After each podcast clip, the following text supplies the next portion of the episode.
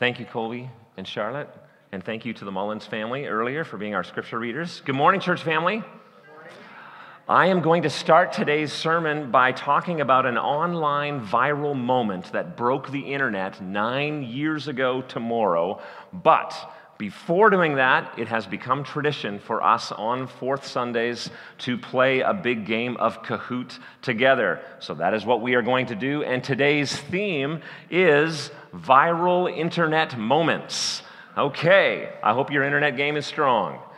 So take out your cell phones, open a web browser, and go to kahoot.it. K A H O O T dot I T. You'll see these three screens in the login process. First screen is entering a game pin, then a nickname, then confirmation. So, Seth, let's go ahead and let's reveal that game pin. Click classic mode, start. And in just a moment, you'll see that game pin. So 771 3372. 771 3372. Enter the game pin, then enter your nickname. Uh, and remember to keep that safe for church because it will appear here on the screen. And as always, feel free to play individually, feel free to play as a couple. Maybe perhaps teaming up with a younger person and an older person might be good for internet memes because I am drawing from more than a decade worth of internet memes. Um, remember, the fastest person to uh, enter the correct response will score the most points. It is a relatively short quiz today, only five questions. So, are we ready? As always, we are going to start off easy, 56. Let's, I think we're good. Oh, wow, still some more coming in. Let's just go for it. Here we go. Start. We got 58 competitors here, and here is question number one in our theme viral internet moments. Here we go. Question is at the 2021 presidential inauguration who wore distinctive mittens and became an internet meme sensation. Was it Mitch McConnell, Mike Pence, Bernie Sanders, or Barack Obama? Who wore distinctive mittens and became an internet meme sensation? Yes, the vast majority of you got that correct. Bernie Sanders is the correct answer. Let's take a look at our leaderboard. On top, we have Charlie Sheen. I'm glad he's with us today. That's awesome. That's fantastic. All right, move on to the next question. In 2014, the Ice Bucket Challenge went viral on social media, raising funds and awareness for what disease? Was it amyotrophic lateral sclerosis, ALS, multiple sclerosis, MS, Alzheimer's disease, or Parkinson's disease? So, ALS, MS, Alzheimer's, or Parkinson's the Ice Bucket Challenge. Yes, most of you got that correct. It is ALS. That is correct. Let's take a look at our leaderboard. And Charlie Sheen stays on top, and that guy Dave is close behind. Let's move on to the question number three. In 2014, Zach Brown jokingly launched a Kickstarter with a goal of $10 to make potato salad. It went viral. How much money was raised? $554.92, $5,549.20, $55,492, or half a million dollars, $554,920. Raising money to make potato salad for himself. So, all right, the, the, the correct answer is $55,492. Most of you got that correct. That is awesome. It makes me want to start a Kickstarter. All right, let's move on. See the leaderboard? who's that guy that guy dave is now on top charlie sheen is in second let's let's move on what did i miss something somebody's laughing at something here let's go on to question number four in 2021 hedge fund investors bet against a company private investors rallied on reddit together and drove up the stock price which was that company amc entertainment epic games electronic arts or gamestop amc entertainment epic games electronic arts or GameStop? Which company attempted to be shorted by investors? That is correct. The answer is GameStop. D. Most of you got that correct. Let's take a look at the leaderboard. And that guy Dave is still on top with T East close behind. Last question. This is it for all the marbles. In August 2022, an interview with this seven year old, you'll see the picture in a moment, and his love of a particular vegetable went viral. Name the vegetable. Was it corn, broccoli, asparagus, or bok choy? Corn, broccoli, asparagus, or bok choy? Let's see how we do here. The correct answer is A, corn. Well done. That is Corn Boy. Let's take a look at the leaderboard. And by the way, all three uh, place finishers come on up. So in third place, we have C. Anderson. Come on up. In second place, that guy Dave. You were on sound, so somebody else might have to come up for you. And in first place, we have Tracy East. Come on up. Come on up. All right, it's all the same price for all of you. It's a $10 Starbucks gift card. So there you go. Congratulations. May, yes. May your, oh, it's that guy, Dave. It's not that guy, Dave. There's, okay, it wasn't our sound operator. Okay. May your coffee be as strong as your internet game. All right. Nine years ago tomorrow, February 26th, 2015, an image surfaced online that tore our world in two. And perhaps that may sound like hyperbole, but when you see it, you will agree. It was the dress. Is it white and gold or is it blue and black? Debate was fierce. Out of curiosity, are there any young people who have no idea what this image is? Just raise your hand. There's a few that don't have any idea. Okay, I'm curious. What color do you perceive that to be? It's blue and black? It's white and you see blue and black? And you see white and gray, white and gold? Yes.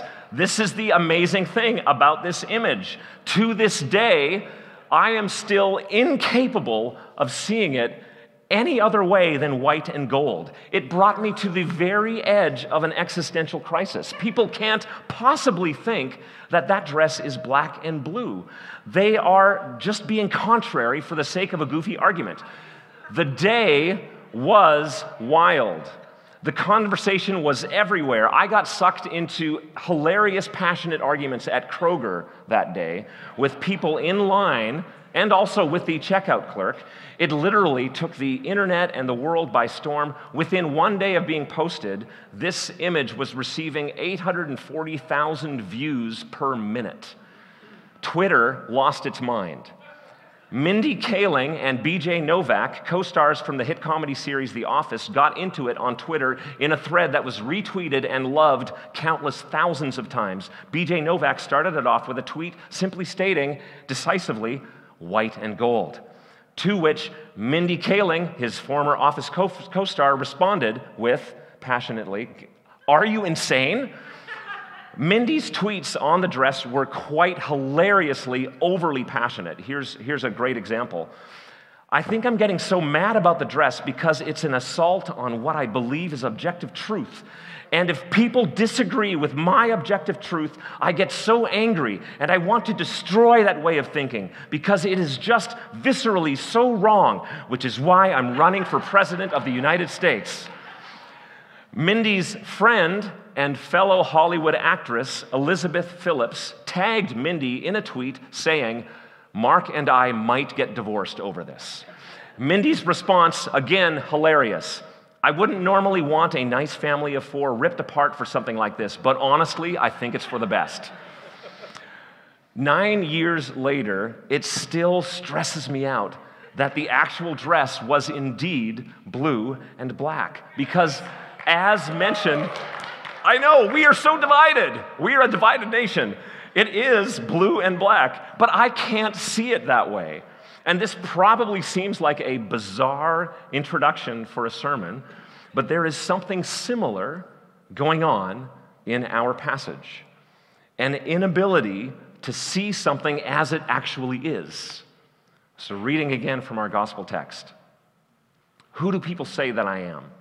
Some say John the Baptist, others say Elijah, and still others one of the prophets. But what about you? He asked. Who do you say that I am? Peter answered, You are the Messiah. This is a beautiful confession and one that we briefly talked about a couple of weeks ago on Transfiguration Sunday. But as our gospel story plays out, it seems that what Peter envisions when he says Messiah is very different from what Jesus has in mind. And Jesus seems to sense this disconnect between what they picture in a Messiah and who he is. Kind of like the dress. They are seeing white and gold when they should be seeing blue and black. Their colors are way off. And so, to correct their vision, verse 31, he then began to teach them that the Son of Man must suffer many things and be rejected by the elders, the chief priests, and the teachers of the law, and that he must be killed after three days, and after three days rise again. He spoke plainly about this, and Peter took him aside and began to rebuke him. So, why the rebuke? Because nothing Jesus said aligned with his picture. Their two images were completely at odds with one another. One of the key things that Peter and the rest of the disciples and many Jewish people expected from the Messiah is that he would defeat the enemy that was threatening God's people, that is, the Romans. That was messianic requirement and expectation number one. And accompanying this expectation were things like messiahs don't get killed, which seems like not an unreasonable assumption. You can almost imagine it all playing out. Peter listening to Jesus talk about suffering and being rejected. And perhaps if Jesus had stopped there, Peter wouldn't have protested. After all, he had seen Jesus experience some rejection and some suffering, accusations and angry mobs. But when Jesus said that he must be killed, that was the final straw. Peter couldn't take this anymore, and he rebukes Jesus. Not unlike Mindy Kaling's rebuke of BJ Novak about the dress. Peter essentially says, Are you insane? I can imagine Peter leaning over to his fellow disciple John saying, Hey, just talk with the disciples for a minute while I straighten things out with Jesus. And then he turns to Jesus and he says, Jesus, I love you. You are amazing and you say some incredibly wise things. But this isn't one of them. Um, how can I say this delicately, Jesus? Messiahs, they, they don't get killed. Um, that's kind of the opposite of what a Messiah does. So pay attention here because um, this is important. You are not the one who gets defeated, you are the one who does the defeating. So, are we good? Are we good? And they're not good. Leading up to the story of Peter's confession in both Mark's and Matthew's gospel, there are two common stories in both gospels the faith of the Canaanite woman and the feeding of the 4,000. And in these stories, Jesus is dropping little hints that his messiahship is going to defy expectations. But clearly, the disciples aren't picking up on the hints. Jesus, this Messiah, is not afraid to break with precedent. He is painting a new portrait of the Messiah that uses a different color palette from what the disciples and many Jewish people were expecting. So let's take a look briefly at those two stories. In the story of the Canaanite woman, Jesus enters the region, the Gentile region of Tyre and Sidon, north of Galilee. And a woman learns of where he is and enters the house where he is staying. And she cries out, Lord, son of David, have mercy on me. My daughter is demon possessed and suffering terribly. In one gospel account, she is identified as a Syrophoenician woman, and in the other gospel account, she is identified as a Canaanite woman, which is interesting when you realize that for hundreds of years at this point, the Canaanites did not exist. They were no longer an identifiable people group. It would be like calling someone today an Aztec or a Viking. And this requires a little bit of a, a history lesson. So, why were the Canaanites no longer an identifiable culture or people group. Deuteronomy 7, verses 1 and 2 says this When the Lord your God brings you into the land you are entering to possess and drives out before you many nations, the Hittites, the Girgashites, the Amorites, the Canaanites, the Perizzites, the Hivites, and the Jebusites, seven nations larger and stronger than you, and when the Lord your God has delivered them over to you and you have defeated them, then you must destroy them totally. Make no treaty with them and show them no mercy. The reason why the Canaanites were no longer an identifiable people is because their land was conquered and resettled. But yet, in this story with Jesus, even though there is no Canaanite nation to speak of, this woman's ancient Canaanite lineage is mentioned which is intentional. Again, this is a hint that this Messiah is not bound by precedent. He is painting with some new colors. The Canaanite woman cries out, Lord, son of David, have mercy on me.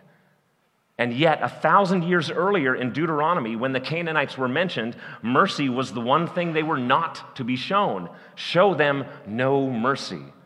This is intentional uh, competing symmetry here.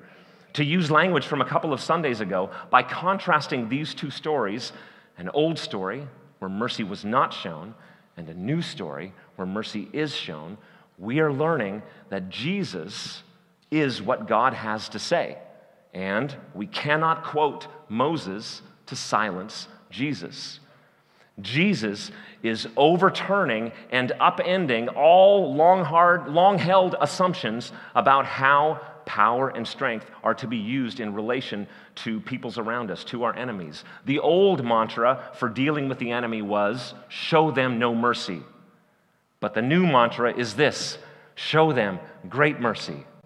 And Jesus does. Her daughter is healed that very moment. In both Matthew and Mark, this story moves directly into the feeding of the 4,000, which, of course, is a very similar story to Jesus' early miracle when he fed 5,000. At first blush, it just seems to be a case of deja vu, basically the same miracle, just slightly less impressive. He feeds fewer people, he starts with more food, and he ends up with fewer leftovers. So, all in all, it's like he's dropped the bar a little on his miracle capabilities. Um, he's disappointed everyone.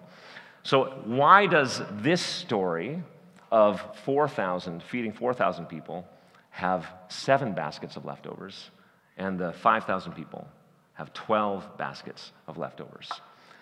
The symbolism of the 12 baskets is not that difficult to figure out.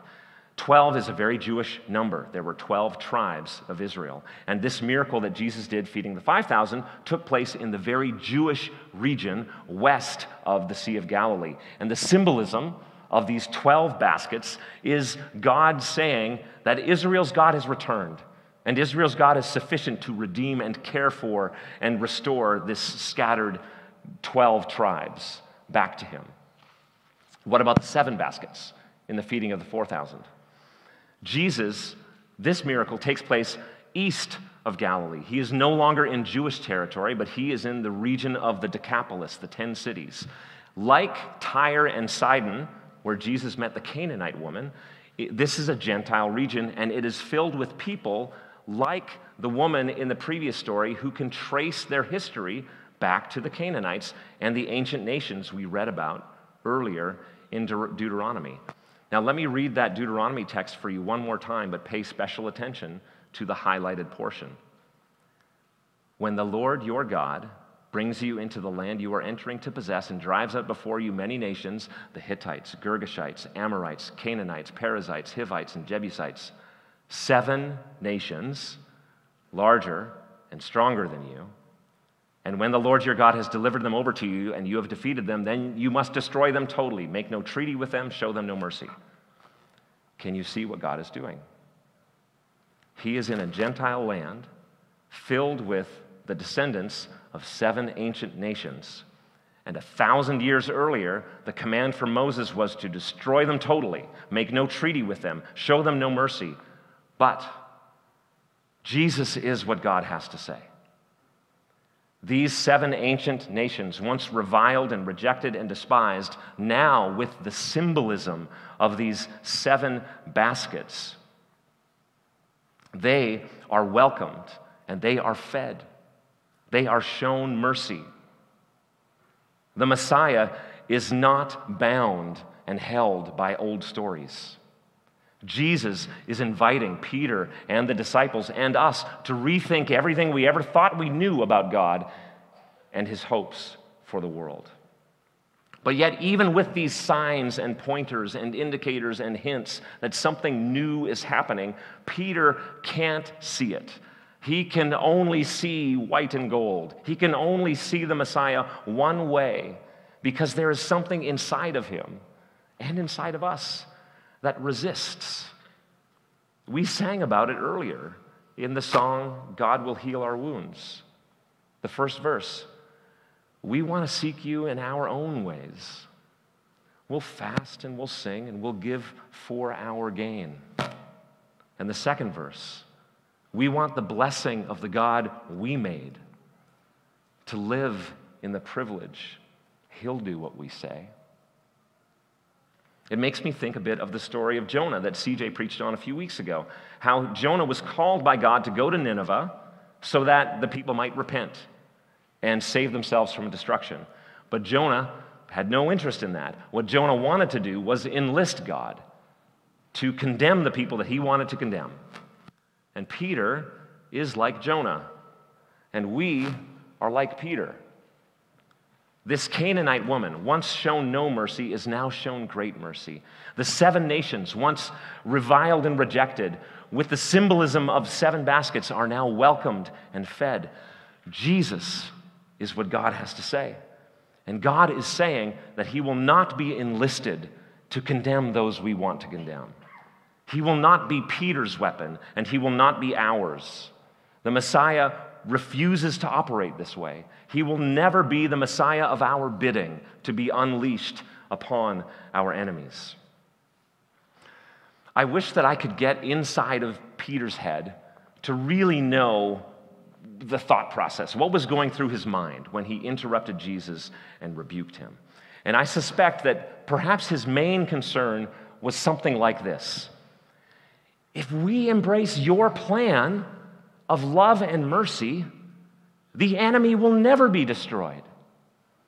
But the great irony is that I think Jesus was thinking the exact same thing. If we embrace your plan, Peter, of war and retribution, the enemy will never be destroyed.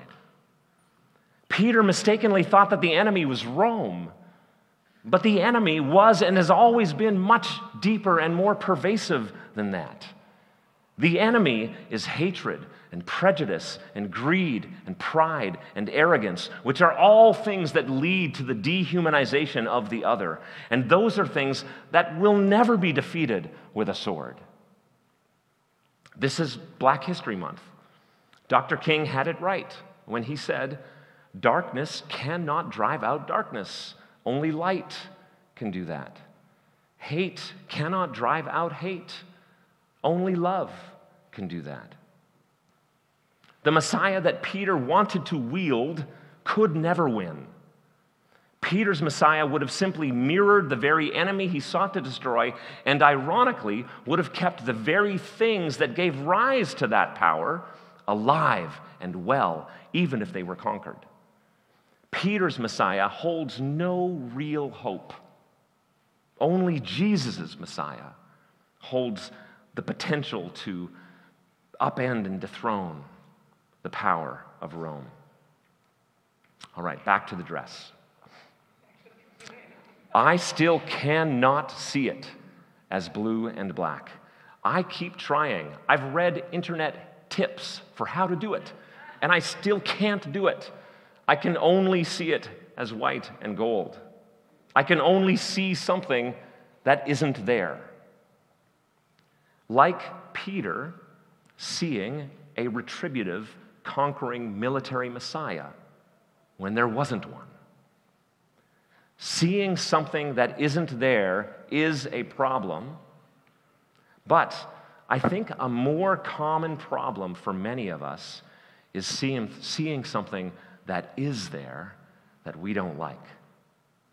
Which makes me think of the quote commonly attributed to Mark Twain, which says, It's not the parts of the Bible that I can't understand that bother me, it's the parts that I do understand. Our gospel text ends with this Whoever wants to be my disciple must deny themselves and take up their cross and follow me. For whoever wants to save their life will lose it, but whoever loses their life for me and for the gospel will save it. I think I'm seeing correctly, but I see a Messiah and an early New Testament church that lives radically sacrificially, denying themselves and laying down their lives for one another but I don't particularly like it. And I don't really want to explore fully what this could or should mean for me or for us. I also see a Messiah who seemed utterly unconcerned with commercial success, describing his ministry saying, The Son of Man has nowhere to lay his head. Why couldn't he have said, The Son of Man has a modest place to lay his head? I see that. I see his description, but I don't particularly like it, nor do I like the implications it likely holds for the church or for a pastor leading a church. I don't have a particular application to leave with you. Instead, I just want to offer some questions for you to consider. Where do you perceive the church to be seeing Jesus clearly? And where do you perceive the church to be seeing Jesus poorly? If Peter's historical context, living under Roman occupation, influenced his picture of Jesus, how might our historical context, unprecedented, unprecedented affluence, extreme political partisanship, American individualism, how might that influence our picture of Jesus? What do you believe you see correctly in Jesus that you resist or that you don't like? These questions and more are in the uh, Church Center app, as we do every week. Let's pray together.